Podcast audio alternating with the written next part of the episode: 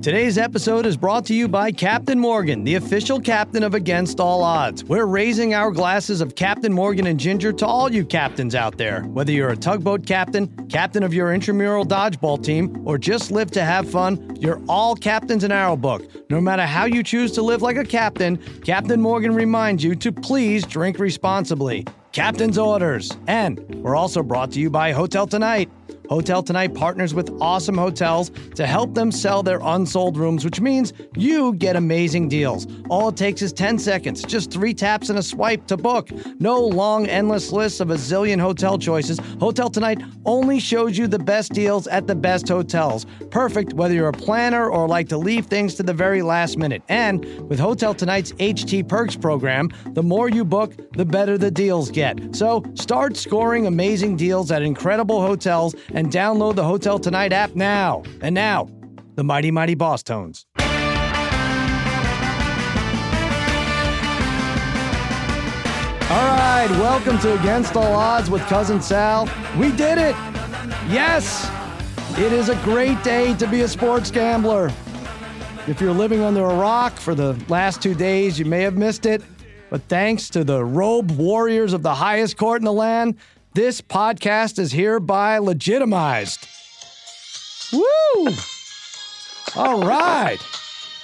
Sorry, this is the most uh, on-point wedding music I can find. I wonder... I don't know what I'm doing here. Listen, I wonder if Prince Harry and Meghan Markle will play this at their wedding, but the fact remains, the Supreme Court ruled seven to two in favor of the state of New Jersey.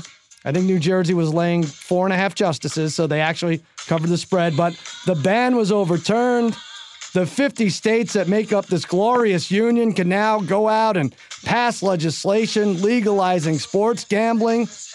And have we got a show for you? We are jam-packed in this celebratory podcast. We'll have my friend and Tulane University law professor Gabe Feldman talking us through the high court's decision. He's going to spell out exactly what it means. How long before we could bet on women's softball at our local movie theater kiosk. And before that, hockey legend and pony prognosticator Eddie Olczyk will make us some money on this Saturday's Preakness. He hit the trifecta at the Kentucky Derby a couple weeks ago. Uh, how many people can you say you know that did that? None. The answer is none. Now you do, though. Eddie Olczyk. But before that, we are going to celebrate this major victory over the Vig with my wizards of wagering, my gurus of gambling, my barons of betting, my overlords of the odds, the degenerate trifecta, Harry, Brother Bri, and Darren, the Parlay Kid. What's happening, fellas? What's going on, Sal? Sal, what's happening?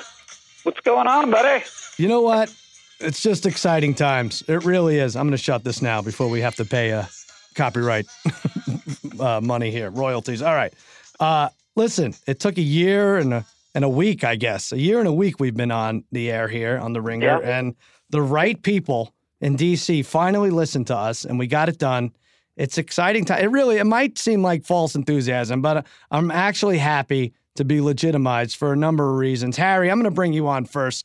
I've been betting with you, against you, for over twenty-five years. It's like close to thirty now. We go way back. I met you at Oswego, uh, at our college, upstate New York. You, I, the first time I saw you, you had a stack of parlays in your hand, right? Oh, I had plenty. There was plenty. Sure. It was you, Friday. Class was Friday. I had, I had to collect from everybody, you know? Yeah, you had to collect from everyone and dish them out on Friday. And those parlays, and this is one, one reason the legitimizing gambling and legalizing it is going to be great. Those stupid parlays, I, I, correct me if I'm wrong, but three out of three was like six to one or five to one. The odds were all so screwy. No, three out of three was like four to one, four no, to four, five to one. If you, and if you do ties, you lose. Oh, the ties you lose. Remember, it, it, oh. Ties you win, ties you lose. You lose, you lose like twenty percent of the wins for ties if you win. It was awful. Right. And every line was like three or four, and every game and it landed on three or four. And you, you usually wouldn't bet, you usually would bet ties you lose. So you just bet every parlay. We have really come a long remember, way. You remember, too? Remember how that would have the two, it, two teams if it was a close spread, if it was one or two, even either, either way.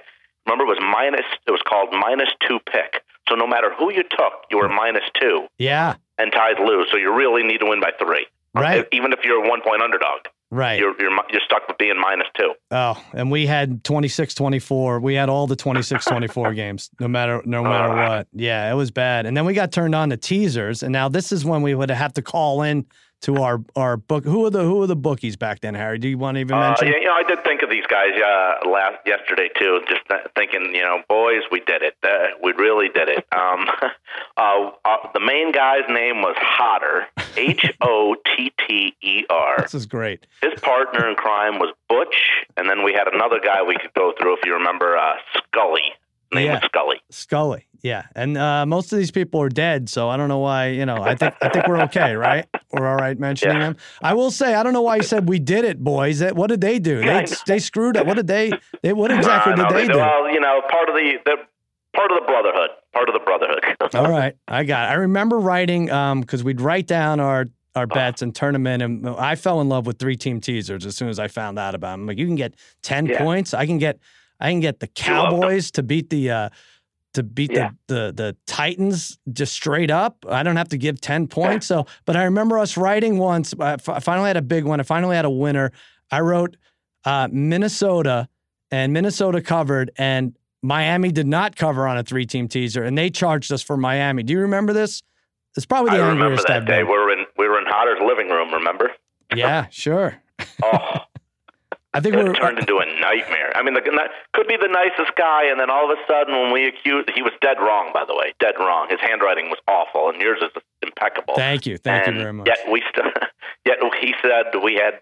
had it wrong, and he flipped out on us. That was that was awful. It was pretty yeah. bad. I think we were painting his living room to try to work off the debt uh, at the time. But, um, yeah, Miami looks nothing like the word uh, Minnesota, just uh, in case you're keeping score at home. It's about three syllables off or something like that. But uh, you, you, you know, you, you you could give everybody out there a little taste of uh, – you do a great impersonation of them. You really oh, do. I don't know. What, what is it? It's not going to matter. I don't know. Yeah, it's good, though. I can't even remember. I haven't done it in twenty years. But Parlay Kid – how about you? This is a, this is great times. You no longer have to hang your head in shame. You, you've been to mm-hmm. spend years now texting your parlays and from the teacher's lounge, hiding behind a water cooler. We're the good guys now. We're the good guys. You you could be proud, right? That's true. That's true. Sam. That's pretty funny. I know. That's it's exciting. True. Brother Bri. Pretty soon, your, your daughters will be able to bet lacrosse games for you in the car as you're driving them to Build-A-Bear. It only gets oh, better yeah, and better. For sure. I, I, oh, I can't wait. But are we even considered degenerates anymore? Like, I don't know. We might have to revisit our name. I think our, our individual states would have to ratify the laws first before we could shed the degenerate tag. But, yeah, you're right. You're right. This is a. But as soon as that came out, I was thinking like I should just call Gamblers Anonymous right now, like just in advance. I really should. I brought it up with Simmons. Like, is it going to be worse for us? Like, really, right now? Well, I'm not going to say no. how we gamble, but we it, it's pretty easy how we get we we get ours in. It's more of like the stigma attached to it. So I don't think we're going to lose more. I brought it up with Simmons. I don't think Snoop Dogg no. is is. Uh, any higher than it was in two thousand three when, right. when uh, marijuana wasn't legalized here in California. That's we're, right. We're, we're gonna do. We're gonna get it right. We're gonna uh, we're gonna keep our heads, and we're gonna we're gonna win. And by the way, I have I have done a good deal of winning. I've I've won four in a row on this podcast. At the end of the podcast, we give our winners, and it won't be at the end today. It'll be in like ten minutes. But uh, I've won four in a row. I hit with Golden State plus one and a half yesterday. Uh, we split. Brother Bri, you won. Wh- which one? You you had Houston first quarter, right? Yeah, at Houston first quarter, uh, giving uh, half a point, and they covered. Uh, they covered by a half a point. They uh, they outscored them by one, so that was fantastic. thirty twenty-nine, I believe, after the first quarter, and that was looking like a game that you typically would blow. I think they were up by seven. Was it like twenty, twenty-eight, twenty-one or something crazy? And they held on at the end. Um, Harry, not. Not as good though, right? What did what did you have? You had golf. Uh, I had golf. Um, had had a couple in a row with golf, but I had Oosthuizen over Grace in the matchup. Oosthuizen was minus one twenty. Comes out, shoots a seventy eight, and day one. Yeah. I don't know. His stats were great and played there great. It was terrible. Oosthuizen didn't make the cut. Hotter is turning in his grave right now, listening to this. Uh, Parlay Kid. Parlay Kid, you lost early. You, you did it the right way. You lost like we did a podcast. It's two on, weeks in a row, Sal. Before I even turned the game on, I was done with my bet. Yeah, so good for you. I had the Lightning, game one, mm-hmm. uh, two shots on goal in the first period, eight after two periods. Uh, it was a disaster. I don't know what's going on with the Lightning. They've looked absolutely terrible here the first two games. So I don't think right now, uh, you know, I did win a little bit on hockey in the first round, but uh, I don't think anybody can predict what's going to happen game by game to game. I think your idea of just really it's like a coin flip and uh, for hockey right now. Yeah, I don't, I don't know. I don't know what to say. Maybe Eddie Olczyk could help us figure it out. He's an N B C uh, hockey analyst, and he seems to have a his, his finger on the pulse with all this. But yeah, Brother Bri, we talked about either flipping a coin or taking underdogs in hockey, and it's uh, yeah. I think either one would have worked out better than taking these home teams that just don't yep. don't want to score. It doesn't seem like. Yeah, if you if you took the underdog, since we talked about it last week, a one hundred dollars bet for every game, I think the favorite only won one of them. So the underdogs, I think, would have paid out like plus four seventy-five since mm. last week. So yeah, if right. people were listening. Right. Great. And then if you jump on that tonight, you'll you'll be a loser for the next three days, right? That's just how it's been going Probably. with these dumb with these dumb games. Uh, I want to get like. back to Golden State real quick. So uh, so they're up one nothing as of t- as of time of this taping. They're up one nothing. On Houston. They beat them up pretty good yesterday, and they are now, to win the N B A title, minus four hundred. Uh, I believe, Brother Bri, they're five fifty, minus five fifty for the series against Houston, but minus yeah. four hundred. And I said like three weeks ago, I think it was three weeks ago when I said, hey, they're plus one twenty. That's the end of the pluses. Um, and then they were like minus one twenty and minus one forty and minus one sixty. And now, with seven games still left, they still have to win seven games. They're minus four hundred. What was I right with the with those numbers? Is that how it like progressed over the Incredible. last three weeks? Yeah, no. So I think that that has to be. I can't remember a line like that, right? Minus four hundred with one game into the conference finals. I, yeah. Do you remember? Do you recall that? I mean, I mean that just is so no. high. No, I think the when I expected to see a minus four hundred when they were one up. One nothing on the Celtics or Cavs. Like that, that to me makes sense. Right. That's when you boost them to minus four hundred. But the point is, we love Golden State. We said, let's take Golden State. Bill Simmons, the sports guy, has emails where he sent me. He's like, save this email. We're going to wish we took Golden State. And we didn't do it. We missed the boat. But good news. There's another boat we could jump on right now. The Captain Morgan Make-Believe Riverboat Casino. That's our sponsored segment each week. The Degenerate Trifecta and I set sail, tackling fake gambling propositions related to sports and pop culture events. This weekend, the Royal Wedding. Do you guys hear about these Royal Wedding parties? It may not be as bad on the on the East Coast. Have you heard about these parties? People are like, no, uh, I haven't. Some some guy, our friend Gary at work. Uh, see, I think he just has weird friends. People are inviting him over. It's like a sleepover party. You get there at night, and then I think the wedding in the West Coast here is at like three thirty in the morning. And these maniacs, they stay up all night and watch this. Like it's like like who who would even care about this? But the Riverboat Casino actually does care about it. In fact, so much that they made a prop. Uh, here it is, the Make-Believe Riverboat prop of the week. Which Harry has a child first? Is it Prince Harry? Or our degenerate Harry, who may be shedding the name degenerate soon if the legalization uh, comes through. But Prince Harry favored by eighteen months and three days over our degenerate Harry. Um, well, let's start with you, Harry. Are you going to take yourself or are you going to take the prince? Well, uh, I'm going to side with the less popular Harry, so that means I'll side with the prince. Oh, stop! Side with the prince. Yeah, you, you like that? Yeah, I like that. I'm going to side with the prince on that because, look, uh, all well and good. I don't, I'm not. I'm, what in uh, July? I'll be forty-seven. Don't need to go down that route. Uh, a little too late, but uh, things are going great with the girl. Uh, and I will just say this. Uh, The hippity-dippity lately has gotten down and dirty. Harry Lakey.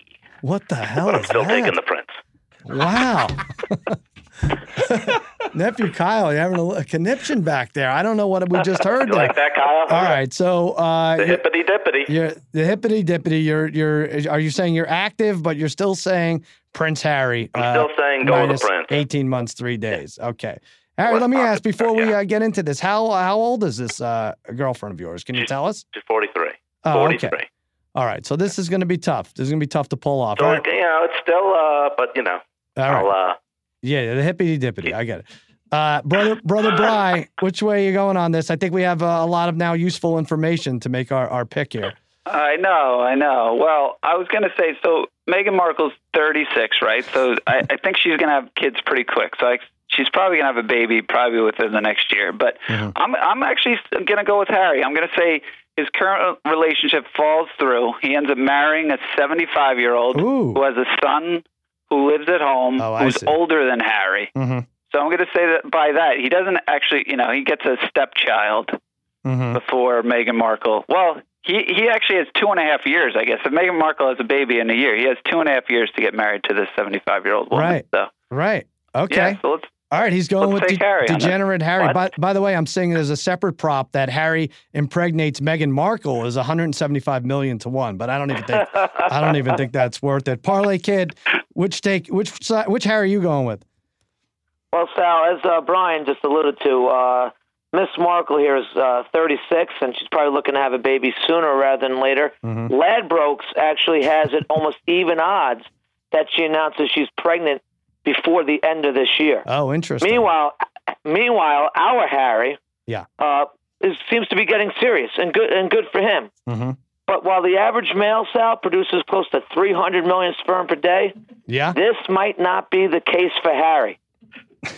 Why not? Grew up next to, well, Sal, he grew up next to a nuclear power plant. Uh-huh. All right, and later on in life, he is engaged in some very questionable lifestyle behaviors. Okay, all so right. His sperm count, his sperm count might be lower mm-hmm. than the actual number of hairs on his head, Sal. So take the beauties over the beast, Prince Harry over Harry A A O. I like it. All right, let's see. We got a health teacher's perspective. We actually actually involve some science into the analysis there. Yeah, I'm taking the beauty over the beast. Also, um, hippity dippity aside, I am not confident that Harry is uh, familiar with the birds and the bees and uh, actually how to get it done. And uh, uh, Parlay Kid, you talked about the the the, the uh, what do you call it? The power plant in Oswego. You should see their high school. There's there's nothing going on there. The, the health class basically teach you how to uh, scratch off lottery tickets without slitting your wrist. Like that's that's the biggest concern there. And um, I, but I do think Harry. I'm I'm not counting it out. I like Brother Bri. Think you will have a kid. I think uh, it won't be the traditional way. You'll be on some weird vacation in Guatemala in two thousand twenty-five, and you'll win it uh, in some kind of lottery. You'll win a child. And uh, but yeah. I'm taking Prince Harry minus eighteen months, three days over degenerate Harry. And that's another week of Captain Morgan's Make-Believe Riverboat Casino, perhaps our most ridiculous ever. No matter how you live like a captain, Captain Morgan reminds you to please drink responsibly. Captain's orders, hippity-dippity. All right, let's hurry, hurry up. Harry, let's hurry it up. Uh, we have a lot going on. We have uh, Eddie Olczyk waiting on the line. We have Gabe Feldman waiting on the line. Let's go over the best bets. Um, Harry, you've lost two in a row. Everyone is very excited to uh, hear you lose three in a row. So just don't let anyone down. Who is it? I'm going right back to the golf. Lost last week, coming right back at the A T and T Byron Nelson. I'm taking Matt Kuchar to mm-hmm. finish in the top ten, top ten at plus one oh five. It opened at plus one ten. Mm-hmm. Um, look, I like him this, this week. Uh, he's fourteen of fourteen this year and making the cut. He has never missed this cut ever. I went back to like two thousand four, and he's still never missed a cut here. He's uh, got three top tens this year, and in this tournament uh, in two thousand eleven, he finished sixth, in fourteenth, seventh, in two thousand sixteen, third, two thousand seventeen, last year he finished ninth, all top tens. So give him at plus one oh five, Matt Kuchar, to finish in the top ten. And one other uh, little tidbit, the reason why I like it, too, is he has the same birthday as Ken. Oh, as your boss, wow. Ken. Okay. All right. Well, that's important. In you these, like that, Darren? When it gets down to these yeah, tournaments. I thought you hated Ken. Matt Kuchar, top ten, plus one oh five. Harry, you know he threw his back out um, Sunday, right? He's at he, plus one oh five. Too much hippity-dippity. I'm reading now. Yeah. All right. Uh, Parlay Kid, you also lost last week. Redeem yourself. Who's the winner? Oh, Sal. But Sal, can I just say one thing real quickly? Harry, congratulations. The Phoenix Suns, first pick in the draft. Oh, wow. Way to go. You must be excited. Very excited. That's your team. Way to go. And, Bri, Knicks picking ninth. Whatever. Yep. Of course. We oh, knew no. that. We knew that was happening, right? They're, so they're fixing it all the wrong way. Congratulations to Brother Bri, too, who picked the Suns to uh, land in the top three. So top, that was that was a win. Top three, baby. Brother Bri is way on go, fire. Brian. We'll get to that in a he second. Is, he's on fire. So, you know what? Speaking of that, I'm the opposite right now. A little cold. Mm-hmm. Uh, but I've been playing a little safe, so I'm going to get back to my parlay playing ways with a uh, plus four fifty parlay here. So it's a multi-sport parlay okay. that will take us from tomorrow evening until Saturday evening. All right. All right. So we ready for this? All right. So Sal, I like, I you know, I love my Yankees, and I'm hoping for a victory tonight. But Sal, they're facing uh, Scherzer tomorrow, and I really think this guy. Uh, he's on fire right now. He's seven to one, best pitcher in baseball. I think he's going to neutralize the big bats of the Yankees. Uh, minus one sixty five. I like them at the first leg of my parlay, and then so my second part of that parlay, I like the Rockets tomorrow night. Golden State's winning this series. This might be the only chance the Rockets have to win is this game two. You know, the Rockets talked a big game. They wanted Golden State. Bring them on. Bring them on. They laid an egg the other night. This has to be redemption time. If not, what a waste of a season this has been for them. So the, add the Rockets at minus one fifteen. Then so we're jumping to this Preakness on Saturday. Justified South. It's an eight-horse race. This this horse can run its B-graded race, and it's still going to win this race at minus two twenty-five. Sal, it's my favorite horse since two thousand four. You remember Smarty Jones? Sure, yeah. I well, I like Birdstone, and Birdstone won the Belmont, thirty-five okay. to one. Brian, you remember that? Yeah. Okay, and then we're going to also include Usman over Maia and uh, and uh, the U F C. Maia's old, Maia, I should say. He's old. He's past his prime. Usman is a, an up and comer. Uh, really like him. Great wrestler. Uh, I think he wins this fight pretty easy. So, so you add those four up. Uh, that's minus three eighty. So he's a, quite a favorite there. But add them up, it's a plus four fifty parlay. I'm back to my ways, uh, letting it fly, letting it fly. All right. You're going against your Yankees, going with Scherzer tomorrow, or yeah, to, you know, depending on when you listen really to this. Yeah, I don't ever really do that, but. Rockets, justify. If you could throw that horse onto the parlay, uh, do that, and Usman over and Maia. All right. Was able to do it on Sportsbook. Yep. There you go. All right, sportsbook dot com. We'll take that. We'll take that bet. Plus four fifty. All right. Brother Bri, uh, I don't know what to say because it, it I, I think you might just have one in a row um, on, on this podcast, but you are lighting it up during the week.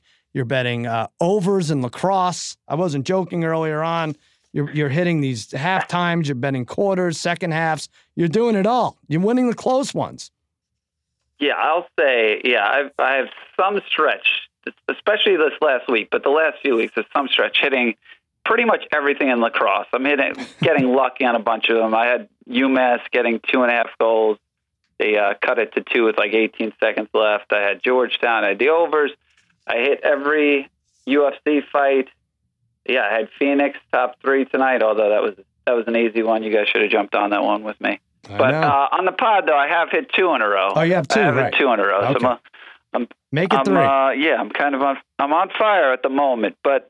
So last week I had, or this past week, which was yesterday's game, I had the Rockets minus a half first quarter. So I'm mm-hmm. sticking with that again. There's not a lot of options so far, but I'm going back with that. So I'm going to take the Rockets minus one first quarter, which is minus one twenty, in game two tomorrow night. So you got to get that one in. Got to get that one in early. But if the Rockets have any chance of making this any type of series at all, they need to come out big tomorrow, take a early, a very big early lead. And again, I, I think I said last week, the Rockets are a great first quarter team. The Warriors, so-so. So look for them. You know, the one, I think that's really low, although I know for the game it's one. And again, I don't know if the Rockets are going to win this game, but I think they come out firing early. Uh, and I uh, I think that one's easy. All two, right. two games in a row. I'll do you one better. I hope it's better. I don't know. Parlay Kid has them. You have them for the first quarter. Win number five in a row for me. I'm hoping. The Houston Rockets minus one for the game over Golden State. And like, listen, We watched it. Game one was weird. The Warriors dominated. There's no question about it. But the number one seed has their back against the wall. This is an absolute must win. In game one, Harden and Capella, I think, were the only two players to shoot over fifty percent. Things are going to have to change. Clay was wide open the whole game. That can't happen again. Chris Paul, he'll step it up like he did last round. Uh, he, he can't play average for them to win. Mike D'Antoni makes some adjustments. More importantly, the refs make some adjustments, all right? No isolation on K D, no one-on-one matchups. I, I picked Golden State in five. I'm sticking to it, but Wednesday night is Houston's game. I like them to win, minus one. They take it to the Warriors. Must win, one oh nine ninety-seven. The Houston Rockets win, and then, then they lose the last three, and that will be win number five in a row for me. All right, fellas, I gotta get you. I gotta get rid of you. We have too many, too many guests coming up. Tell me, Brother Bri, where can people find you on Twitter? I'm at the Brother Bri, and I can't wait to hear if Harry gets his right this week. Harry, go ahead. He's teeing you up. I wrote it down four times. Uh, I'm at A A O Harry. All right, good. Hippity dippity Harry at A A O Harry. All right, and uh, Parlay Kid. I'm at the Chalk Talker, Sal. All right, guys. It's good talking to you. Congratulations. We're legal. We can go out and uh, we can plant our parlay trees in the backyard. We're all set. And coming up, don't go anywhere, Eddie Olczyk on the line.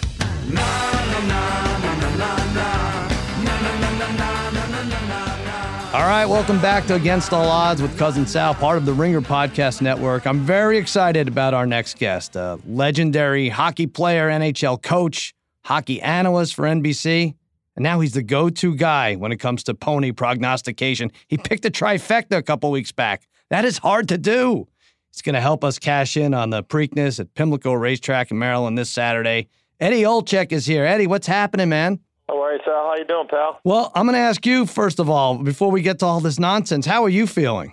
Yeah, I'm on the right side of the grass, that's for sure. Uh, the last Uh, the last eight months has been uh, it's been a battle for me and my family. I was diagnosed uh, back on August the fourth at seven oh seven p.m. Uh, with stage three colon cancer, and they recommended uh, six months of uh, chemotherapy. And uh, my first chemo treatment was on September eleventh, and took forty-eight hours of chemo. And uh, the first three treatments were uh, were pretty brutal, and uh, there were plenty of times there I just didn't want to live like that anymore with all the side effects. And my wife of almost thirty years, uh, coming up in August, uh, grabbed me by the short hairs and said, fight for me, fight for our kids, and fight for people that love you. And uh, she set me straight, which is probably about the ten thousandth time she's done that over thirty years of marriage. But uh, I got lucky. Uh, back on March the uh, fourteenth, I got a call from my oncologist and said that uh, that I was cancer-free, and uh, I feel like the Beautiful. luckiest guy in the world. And, and kind of my mission now is to tell people my story without being overbearing, and, and hopefully uh, keep people away from this horrible disease. And you know, one day I just woke up in, in, towards the end of July, and I couldn't go to the bathroom. And next thing you know, I'm having a six-hour surgery four days later, removing a tumor the size of my fist and fourteen mm. inches of my colon. And there's no family history of colon cancer, and, you know, I I didn't have any signs or anything like that. So for me, uh, I want to make sure to let people know to go see a doctor, and if you don't feel well, it's okay to raise your hand and make sure you're getting in there for your, you know, your checkups, and for specifically colon, a colonoscopy. It's okay to get it done yeah. a little bit earlier than what they recommend, because they said to me, if I would have had my colonoscopy when I was forty-five, I would have been able to stay away from having to go through six months of hell with uh, the chemotherapy. So uh, I'm back. I'm doing hockey. I'm doing horse racing, and it's the best medicine I've had in a long, long time. So I'm very thankful and uh, appreciative of all the support I've gotten, because I couldn't have done it by myself. Well, good for you, man. You're, you're not overbearing at all. You're very inspirational. And uh, and let me tell you, I saw you on Mother's Day. You look great. You look uh, like you're, oh, you're like you. you're about to shoot a, a shampoo commercial or something. Like, really. I it, it, well, I'm I'm just trying. I'm just trying to keep. I'm just trying to keep the grass on top of my head that I got. uh, you, and I know a guy. We all got a guy, right? We all got a guy. So I got a guy for this. I got a guy for that, and I got a guy for my hair. So I did lose a little bit of the. Uh, yeah. of the locks, but uh, that's all part and parcel of it. But I appreciate it. Yeah, I put on uh, I put on almost forty pounds during my chemo treatments with all the medicine and the steroids. And uh, actually, I knew I knew I was expanding when I went to put on. I'm a you know guy from Chicago and was a, is a lifelong Cubs fan, so. Mm-hmm. I had a World Series uh, championship hat from a couple of years ago, a fitted one sitting on my pool table, and I was getting ready to take my uh, my young pups, my two black Labrador sisters, out for a little morning stroll during my treatments, and I went to put this fitted hat on my head, and I couldn't get it on my head. I'm like, what the pasta visual? What the hell is going on? I couldn't get it on my head, and and I'm like, oh, man, must be the steroids. And then I said to myself, I go, man, now I know what Barry Bonds felt when he went there from Pittsburgh go. to San Francisco. there so. you go. Well, you're looking great. You say you have a guy, you, you have a guy for this and that. I'm I'm, I'm going to have to be introduced to these guys because I'm a, I'm a little bit younger than you, and I look like shit compared to you. And I haven't I haven't been through anything you have. Maybe a, a few bad beats here and there, but nothing like uh, yeah, well, you've had I've to endure. Maybe maybe it's got to maybe we got to uh, get together for a little uh, you. know, a little uh, lasagna, a little homemade meatballs for my mom, and then maybe head to the racetrack. I think that's probably a good... I uh, love it. Might be a good antidote to change everything up. That couldn't hurt. That couldn't hurt. Oh, well, we'll get to the Preakness in a second because you are on fire, sure. my friend. But let's talk N H L playoffs really quick. And yeah. here's what I want to see from these hockey playoffs. Tell me if you agree. A little more fire. I, I need a little more fire in these games. I want more uh, fisticuffs. We're not seeing a, a ton of gloves shoved in the faces. I want to see a little more passion from the home teams. Winnipeg scores one at home last night. Tampa Bay looked, yeah. looked lame Sunday night. Before that, the Predators and Pens got embarrassed on their home ice in uh, closeout games. What's going on? What? Why do, why do I want to bet the home team so much? Is, is, is that not the point? Should we just be betting underdogs? Well, look, I think that with the way the game is now, is that every mm-hmm. rink is the same. Uh, all teams are very comfortable playing on the road. It's not like it used to be in my era where you had five or six rinks that were fifteen feet shorter than a lot of rinks, a little, you know, shorter in width. It's a much different game now. If you got the lead back in the day, you were pretty much home free. The intimidation mm-hmm. part of it, I think, has gone out the window. So players are very comfortable. Uh, and it's just the way that it's bearing out right now that road teams are having great success. What the last four games that we've had in the league, three yeah. of the four games have won, you know, have been won by road teams. Uh, and again, I just, I think it does go in cycles. I think the only for me, I wouldn't mind in a seven game series. I wouldn't have a problem with playing six games on the road, the first six games on the road, and then having that seventh game at home. Like that would be the only game that I would wow. want. in my, in, you know, in my building. It, it really, again, it, it's, it's so, everything is, is very similar. You know, the, the, the, the style of the rinks. And j- again, I just, I go to comfortability, and that's all I can speak to from coaching yeah. and playing is just, it's, it's the same now. And, you know, look, sometimes it just does, it does go in cycles, and the road teams have had a heck of a run so far in these playoffs. I guess so, I guess so but I think you hit it on the head with the comfortability. You like, these road teams are too comfortable, so mess them up a little bit. The fans yeah, maybe no, need to get at, involved I'm, I'm more. With you, but you know? our, the game has changed now. It's, okay. it's changed now where you just never know, because what has happened in in in working these games in studio and, and also on site, and I'm actually in Washington getting ready for game three uh, here between the Lightning and, and the Capitals, is that what we've seen here, and, and look, I, I don't think the commissioner of the National Hockey League, Gary Bettman, and his staff have gotten enough credit to, because the game has the game is way faster. I think the game is way more entertaining. Yes, every once in a while you're going to get guys that are going to drop the gloves, and that's fun. Yeah, I would hate to see them ever take fighting out of hockey because I think it keeps everybody honest. But right. what I'm getting at is is that for for the last little while, you see you see momentum swings like you've never seen before. And when you have the momentum, what do you do with it? Are you able to cash in? Are you able to put pucks up on the scoreboard? And when you don't have it, everybody says, well, we got to get it back on our side. Well, the first thing you got to do is you got to stop the momentum that's coming at you. And then once right. you stop it, what do you do to get it on your side, and can you take advantage? Because the games are so fast, you go long stretches without whistles. And when you have the momentum, you got to strike. And sometimes you open up a door for somebody and they jump right through. I mean, look at where Washington is right now. They lost the first two games of the playoffs at home against Columbus.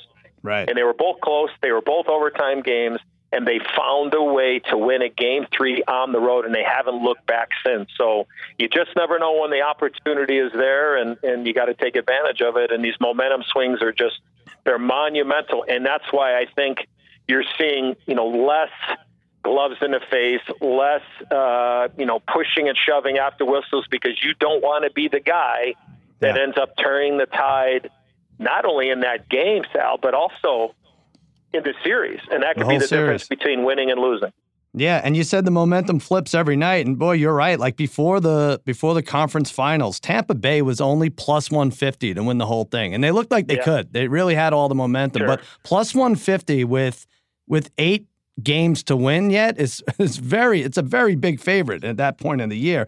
And then uh, Winnipeg had momentum, and both of them lost it. So wh- who do you say who holds on? Who who do you see making a comeback at this point? Well, look, I mean, it is a must-win for Tampa. I mean, it's the obvious, right? I mean, I guess that's why I'm on T V. They lose right. the first two games at home, and right. now you're in D C, and you don't want to fall down. You know, you don't you don't want to go down oh three, obviously. So I, I would think that Tampa will give a heck of a push tonight uh, against the Capitals. And look, the Winnipeg-Vegas series, uh, Winnipeg needs to play like they did in Game One. They need to use their size. They need to use their ability to play along the boards and, and, and, and, and play that physical game and try to rough up Vegas. Look, I mean, what a story. If if the Vegas uh. Golden Knights are not the sports team of the year, and I know Loyola and Sister Jean will certainly get a few votes and, and have, right. you know, the big guy on their side. Uh, I, it's the first year professional sports team is seven right. wins away from winning the, a championship. I mean, that's just absolutely incredible stuff. So, look, at the start of the year, full disclosure, I picked Nashville and Tampa in the Stanley Cup final. Nice. We know Nashville is out, mm-hmm. um, but I thought going into these two series, I thought Winnipeg and Tampa would find a way. Uh, but both teams, uh, you know, they're in a battle right now without question, more so for Tampa being down two nothing after losing both games at home. I didn't realize it, uh, but Vegas is about to take two hits, possibly potentially. Like uh, obviously, the big Supreme Court decision uh, yeah. legalizing sports across the board. You know, depending state by state, that's not great for Nevada. And add to that, every casino slash sportsbook is holding a one hundred to one odds ticket, at least one, and, and in some cases several, and some cases up to two hundred to one odds tickets mm-hmm. on the Vegas Knights winning this whole thing. And like you said, yeah, yeah, I root for the Mets. I grew up in Long Island, and I remember my sure. dad telling me, like, seven years, it took them only seven years as an expansion team to win the World Series. Like, wow, that's pretty cool. This this is bizarre. Did you think it was because these teams are coming in and they, they're just living the Vegas life and uh, not ready for the game they, the night before? Or what What do you think? What? How do you well, even I mean, explain I, this? I, look, I think that during the regular season, I'm sure that that happened at times, but look, I don't think that we've given them enough credit for actually right. how good, you know, that they were and that they are. And it's, it's no fluke. I mean, to give, give George McPhee, the general manager, and their management team a lot of credit to be able to find some players that were on the, you know, that were available via the, the draft and the, the expansion draft. And, and they've turned some guys in there and, and they've gotten more of an opportunity. And look, when you get a goaltender like Marc-Andre Fleury, who I know extremely well. I was his first coach when I coached the Pittsburgh Penguins, a guy that's won three Stanley Cups. Uh, you, you know, you have, if you get goaltending, you got a shot to win. If you don't get it, you have no chance to win. And he gives them a chance to win every night. And it is just an amazing story. And look, I, I think it's great for the league. I think it's, it's great for uh, possibilities of new owners wanting to jump in and sit there and go, holy cow. You know, Bill Foley, the owner of the Vegas Golden Knights, put up his five or six hundred million, whatever it was, just to get into the league. And now yeah. here he is only seven wins away from winning a Stanley Cup. Well, if they can do it, we can do it. So maybe this will be a good thing for the league and expansion moving forward. But it it really has been an amazing story. And, uh, you know, can it be, uh, you know, can it be one of those endings? And if I'm not mistaken, weren't they, didn't, weren't there some tickets sold that they were at the start of the year, they were five hundred to one. I think there were a couple of, and again, I don't know the size of the tickets, but yeah. I mean, I think there were some tickets that were that were you know bought at five hundred to one, and it's just, uh, I mean, it's just absolutely incredible story, be. and uh, what a run, what a run it's been. Yeah, they're making uh, they're making up for it. They're they're making the sh- really short odds on Vegas, and when they're only really tied one one now, uh, heading into game sure. three. All right, I have, I have two things to run by you, and sure. uh, they're questions. One of them you're just not going to be able to answer because no one can. And uh, it's a weird thing with me. Now, I've been a hockey fan forever, but uh, I grew up in Long Island. Like I said, I, I had Islanders living on my block a uh, little before your time, but I think Wayne Merrick, obviously you'll remember, but Wayne, I mean, yeah. before you're before you're playing, but I had uh, yeah. Billy Carroll live on my block, but all the Islanders, I had a root for the Islanders. But anyway, in all this time, I never understood, and please explain to me, why is the shorthanded team allowed to ice the puck? Well, to relieve relieve the pressure of the team with the extra with the extra but, man on the ice. That's but it's it. their it's their fault. They they got penalized. They screwed up, and they were penalized for it. And now you're kind of evening it, it up a little by giving them this out, being able to ice the puck. It just so always would you like to see? Would you weird. like to see a penalty for that, or would you like to see a whistle for that, or what? No, what just like? a whistle, just a whistle, okay. J- just like just like any icing. But I don't think they should be given this uh, advantage. Uh, during a vi- disadvantage, you know? Yeah, no, I look at, I, I, there are plenty of things that I put in a suggestion box of the commissioner over the course of the last ten right. years. And my position is the lead That's analyst on N B C. so yeah. I, look at, I, you, you could sit there and say, okay, well, when team A is on a power play right. and team B is shorthanded and B mm-hmm. trips up somebody on the power play yeah. and the power play scores, why, you know, why do we have the penalty expires, the goal goes up, and then they continue to be on a power play where at even strength, when there's a penalty coming and they score yes. with the extra attacker, why yes. does the penalty, why does the guy not go in a penalty box, right? That's so, right. That's I, I think right. it's just, you know, I think it's, it's those, you know, unwritten rules that happen to be written. okay. We live by them. And, and, uh, but look, whatever makes the game better for me. Right. Uh, and, and help sell the game is the most important thing. All right. Here's what did not make the game better for me uh, last week, a couple weeks back. This is one of my worst beats of the year. I had the Penguins uh, against the Caps. Mm-hmm. Caps are home. I don't remember what game it was. I guess it was game... Who started off home that series? Uh, Caps, right? No. Wait. Penguins home. Okay. So I think it was game three, right? I had the Caps. I had the Penguins plus two and a half goals. The Pens lead three to two going into the third period. Now, at this point, I'm probably a twenty to one favorite on that specific bet, plus two and a half okay. goals. Uh, Washington evens it with um, like eleven minutes left. They go ahead with five minutes left. Uh, Pens pull the goalie, score. They go up five, four to two with a minute nineteen left. Goalie uh-huh. stays out. They score again with six seconds left. I'm pulling my hair out. That's that's as bad as it gets, right? Up three to two, going into the plus two and a half.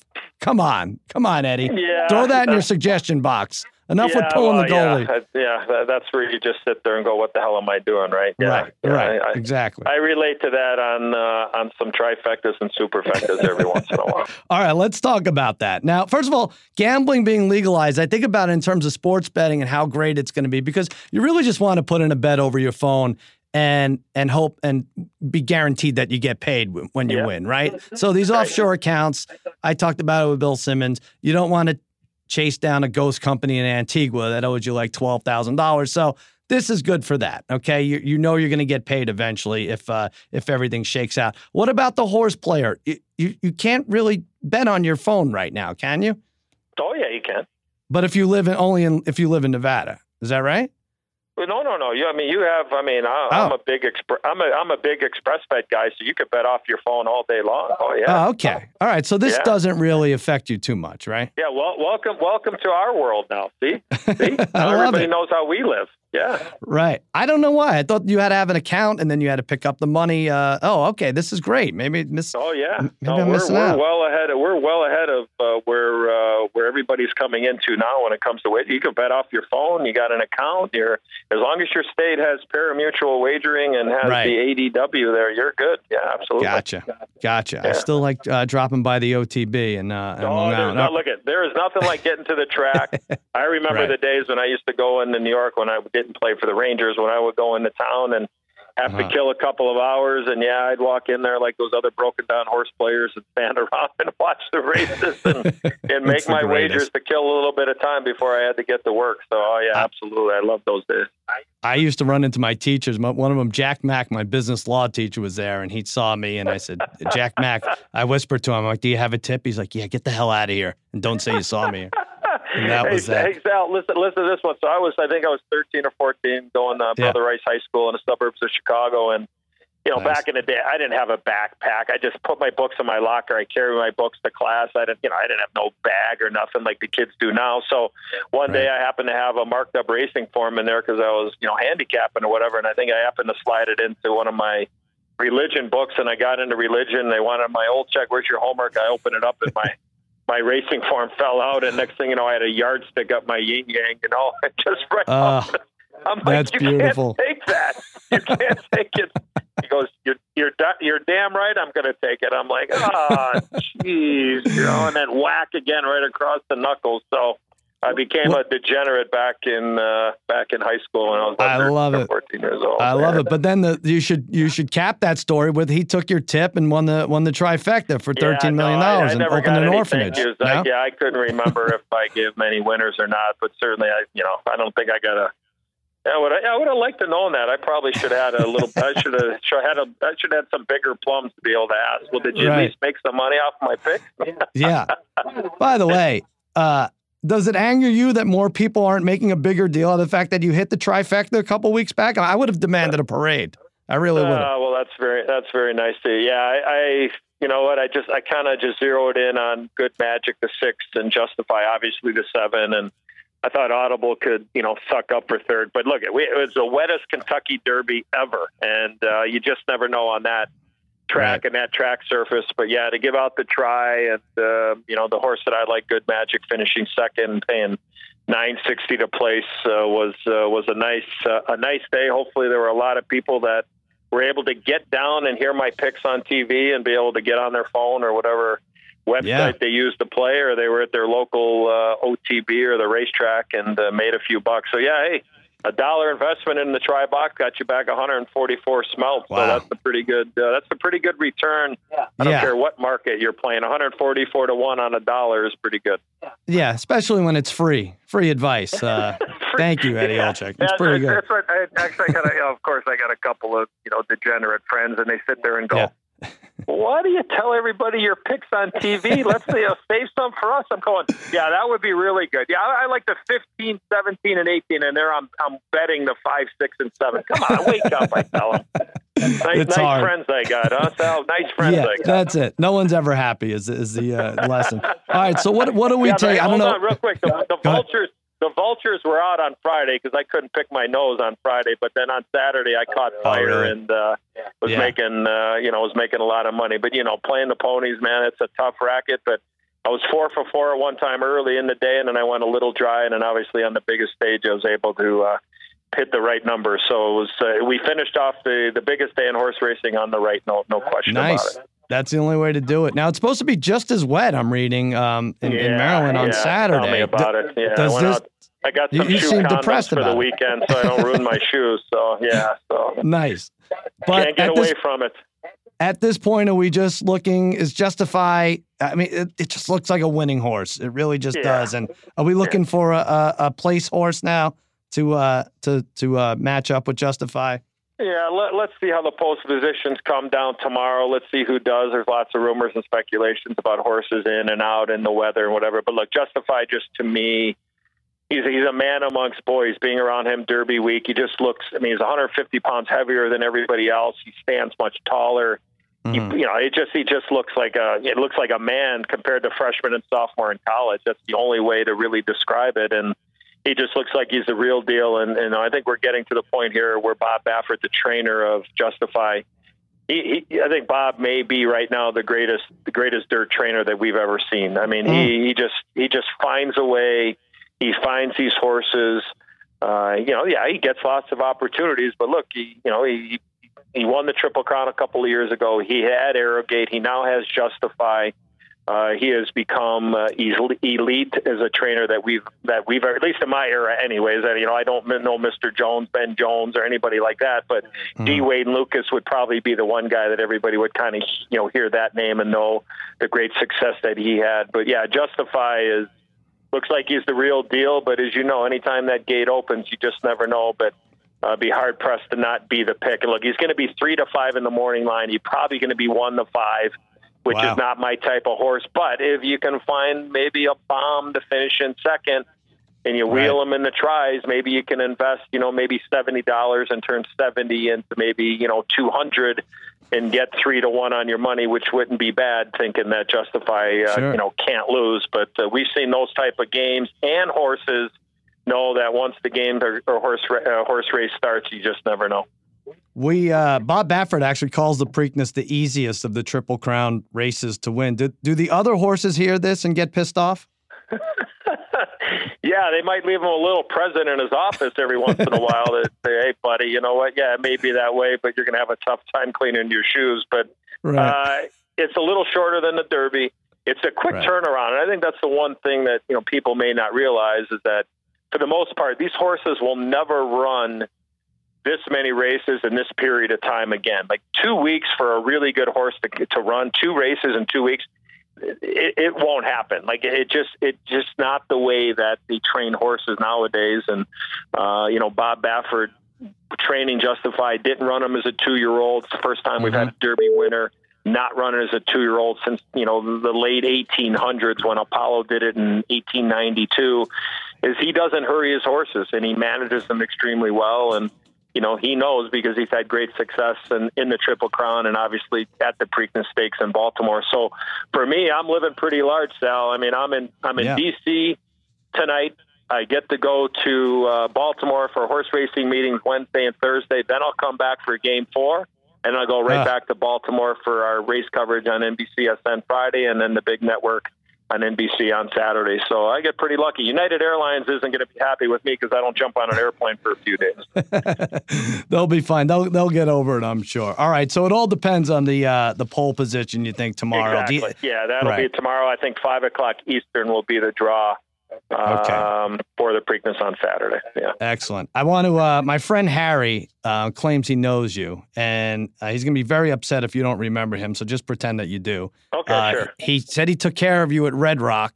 Uh, he's a bald man. Oh, uh, yeah. Little, heavy. little Harry? Absolutely. You little Harry.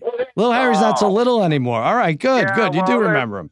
Little little round Harry, how's that? Yeah, how's, that's that, it. Oh, uh, look at let me, you mentioned the Red Rock. Look, I, I've yeah. been going to Vegas. I said this actually. I had to, I did a game San Jose Vegas in round two, and it was my first time I was there for an N H L game. I've been going to Vegas for thirty-five years of my fifty-one mm-hmm. years on on this earth, and uh, I've stayed enough on the strip, and then over the course of the last ten years, I've been stay- I, my my. I think I, the Red Rock is Red Rock Resort Hotel is incredible. Like it is, I love it. The people yeah. there, the T-bones, the Sportsbook. My buddy Jason McCormick runs it there. It is a fabulous place, and I would encourage anybody that's looking for a little change. Is the Red Rock is it's a number one. I, I love the property. I love the people. Uh, my wife and I enjoy going out there for five, six days at a time. So, uh, yeah, I remember Harry. Absolutely, Harry. I had a, Good. a buddy of mine, old hockey coach, used to be a ticket taker there when he lived in Vegas for like five or six years. So, yeah, I remember Harry very well. Uh, well, you made his day. He's he's going to be very excited. He's part of this podcast, actually. He's part of my degenerate trifecta you'll hear in the beginning of this podcast. But uh, he's he's very That's happy awesome. that uh, that awesome. you were you were pre- you pretended to know him. That's good. Thank you. Uh, um, I really appreciate you coming on. I'm a, I'm a betting man, and I'm betting on Eddie Olczyk. You're a survivor, and if I if I may steal from you, you're a tremendously tremendous inspiration to a countless number of people out there. I appreciate that, Sal. Thank you so much for having me. I really appreciate it. Anytime you want to pop me on, when we get to the Stanley Cup Finals here, you need anything, uh, you got my digits. Uh, I'd love to be able to help you out, and I look forward to meeting you in person at some point down the road. You got it, buddy. Thanks. Good luck this weekend. All right, we'll be right back to talk about the Supreme Court ruling with Tulane Law Professor Gabe Feldman. Let's talk about my bookie. Hey, do you think you know who's going to win the ball game tonight? Everybody does. You know what you do? Lay down some money and get in on the action at the safest online sportsbook in the world. my bookie dot a g offers all kinds of different wagers on Major League Baseball as well as every type of sport and league in the world.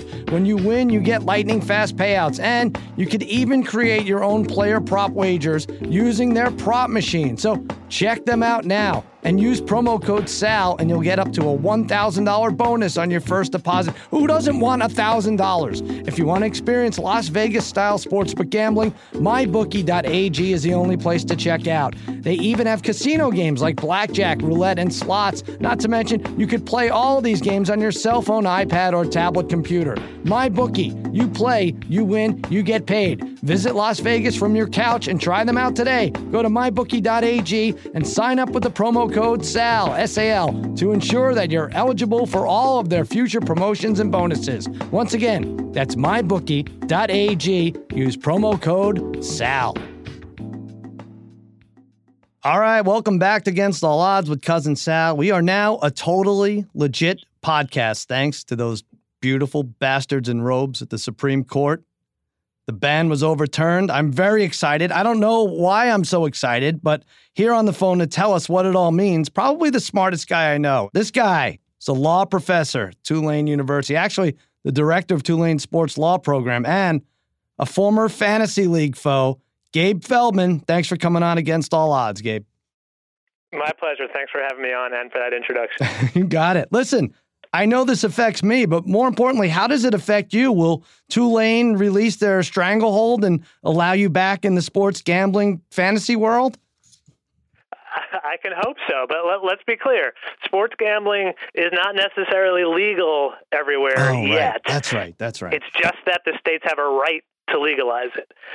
And Jersey will probably do it soon, and then some states will follow. But uh, it's it's still illegal everywhere else, uh, and so for now, I won't be able to rejoin you in our in our many oh. fantasy and gambling leagues. But soon enough, all right, soon enough, it's going to happen. Now, so all right, explain the significance. So now they could take it state by state, um, and what what happens now? So how does it work? So they'll take it state by state, and am I excited or are we?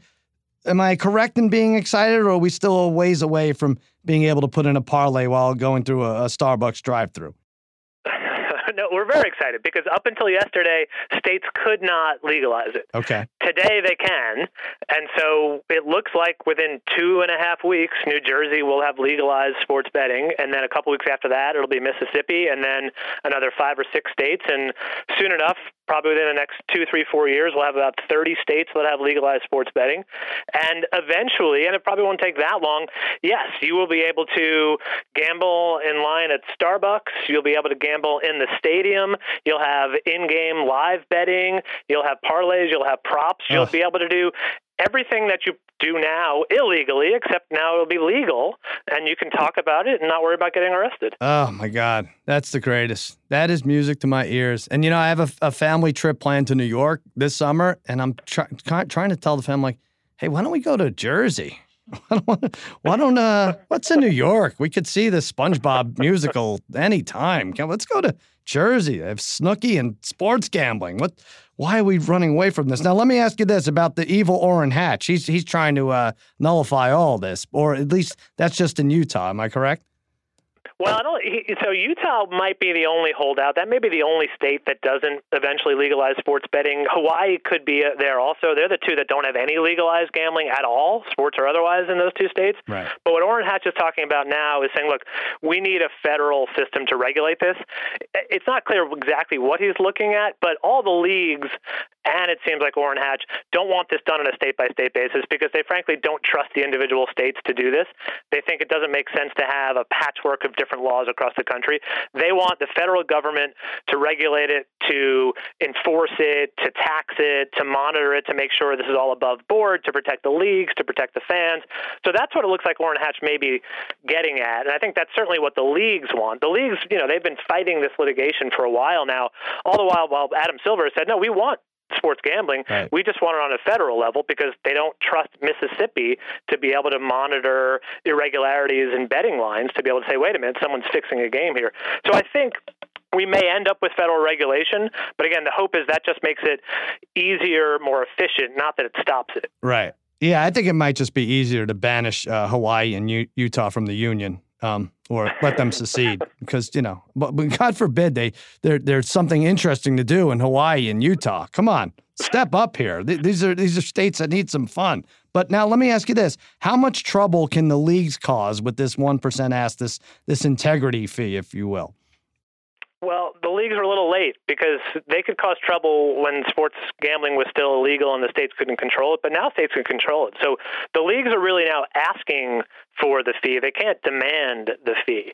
And it seems pretty clear that most states are going to push back because they realize if they really want a one percent Uh, fee on the handle, not on the on the hold, on the handle, that that's not going to be sustainable for these gambling operations because it's going to cut in too much of their revenue, and then it'll probably make it too expensive to do legalized gambling, and it'll push everybody back into the black market.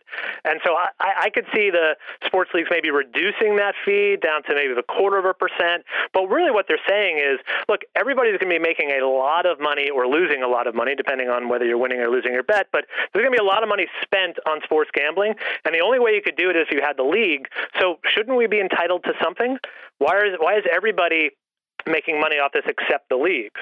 Uh, and look, some states may decide, yes, we'll do it, but we all know that they are going to get a lot of additional revenue, the leagues are, whether or not they get a zero point two five percent or one percent integrity fee, because this is just going to continue to increase fan engagement and fan interest and make it so that degenerates like you and everyone you listed that you said I'm smarter than will have an interest in watching the ninth inning of a meaningless game in the middle of the season, sure, because you can bet on whether the next pitch is going to be a ball or a strike. Right. And let me a- answer your question. Why shouldn't the leagues get a piece of this? And I think Adam Silver just uh, like goes, rips his eyeballs out when he hears Mark Cuban say this, but He Mark Cuban went out there and says teams' values will double as a result of this, the law change. And uh, yeah, that seems to be enough for these guys. I don't know.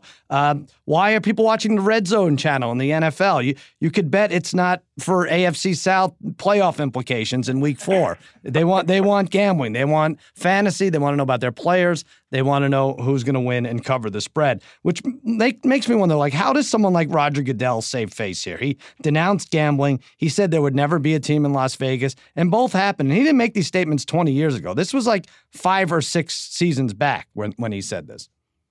Yeah, this was just a couple of years ago. He was on record saying that sports gambling would destroy sports. But look, they, leagues evolve, people evolve. They said fifty years ago that television would kill sports. They said free agency would kill sports. They said secondary ticket sales would kill sports. People change their minds. People get more information. People realize that, that values are changing. So they're very quickly pivoting and saying, okay, we have to honor the Supreme Court's ruling, but we still have to make sure we protect the integrity of the game. And again, that's a pretty easy thing to say. I don't think anyone's against protecting the integrity of the game. It's just what means do you have to take to protect the integrity of the game? And the leagues forever thought they needed to ban gambling, sports gambling. Now that it's coming, they say, all right, let's use it to our advantage. Let's use it to better protect the game and monitor uh, strange movements in the, in the line. So I, I think he can very easily save face.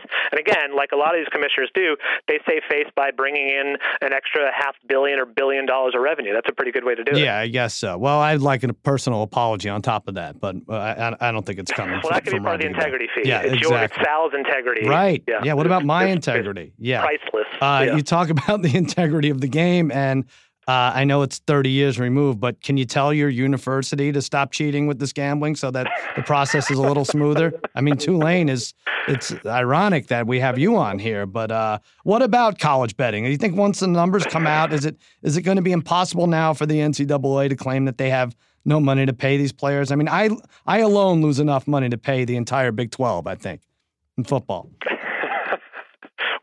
Well, I would say that Tulane is clean. Um, we've been clean for a very long time, but thank you for bringing up that incident. I, I appreciate that. That's we, Tulane athletics doesn't get enough press, so you right. know, any publicity is good publicity, go. I guess.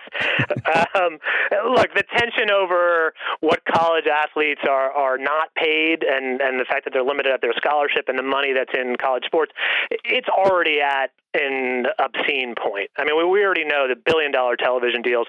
If you add a couple of hundred million on top of that, does it really change anything?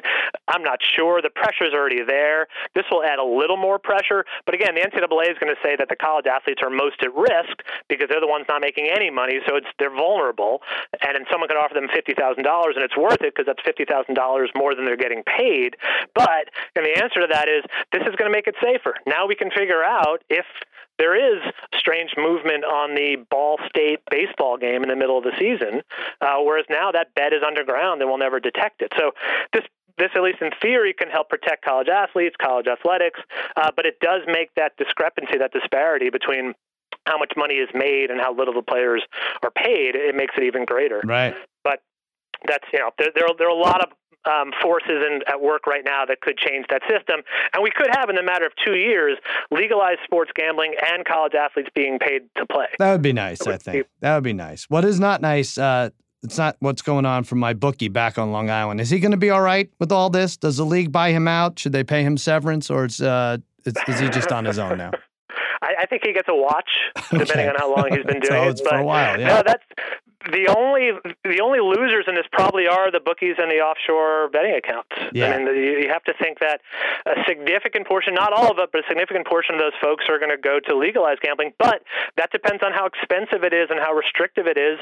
And if they don't offer you your favorite prop bet, then yeah, you're still going to go to your bookie. That's true. And there's and and one of the benefits, I don't know how your bookie works, but I assume you don't pay him every time you make a bet. Right. If there's legalized sports gambling, you're going to have to, you know, as you go to Vegas, you have to put that money down every time. So there, there will still be some advantages, but but if I were him, I might be looking for uh, a secondary source of income. Okay, all right, well, we'll work on uh, we'll work on filling out applications for him. No, I think you're right. The offshore accounts will be hurt h- harder than the uh, the bookies themselves because of that very fact that you said that you don't pay up front when you bet with a bookie, and people like that.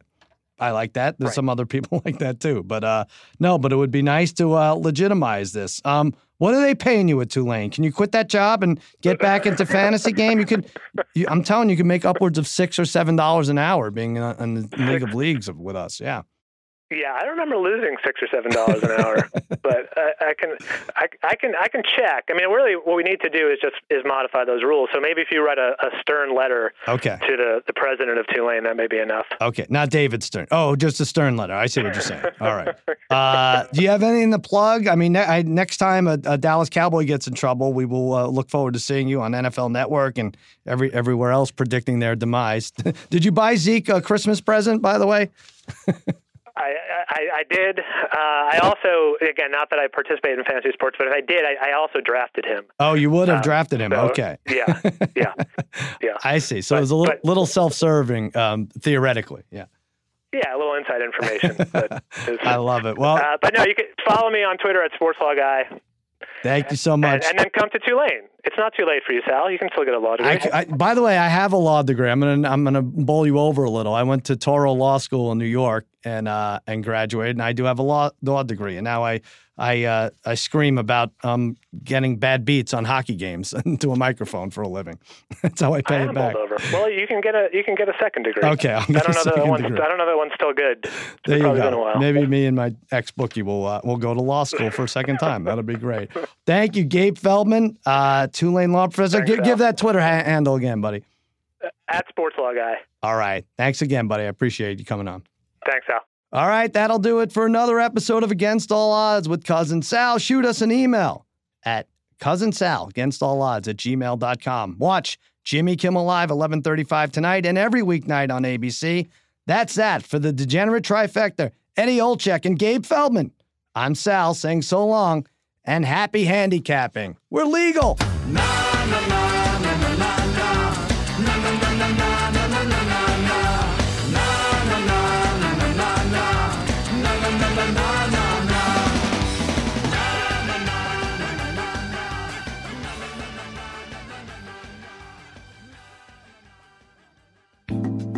All right, it's time to talk about Hotel Tonight. Hotel Tonight partners with awesome hotels to help them sell their unsold rooms, which means you get amazing deals. All it takes is ten seconds, just three taps and a swipe to book. No long, endless lists of a zillion hotel choices. Hotel Tonight only shows you the best deals at the best hotels. Perfect whether you're a planner or like to leave things to the very last minute. And with Hotel Tonight's H T Perks program, the more you book, the better the deals get. So start scoring amazing deals at incredible hotels and download the Hotel Tonight app now.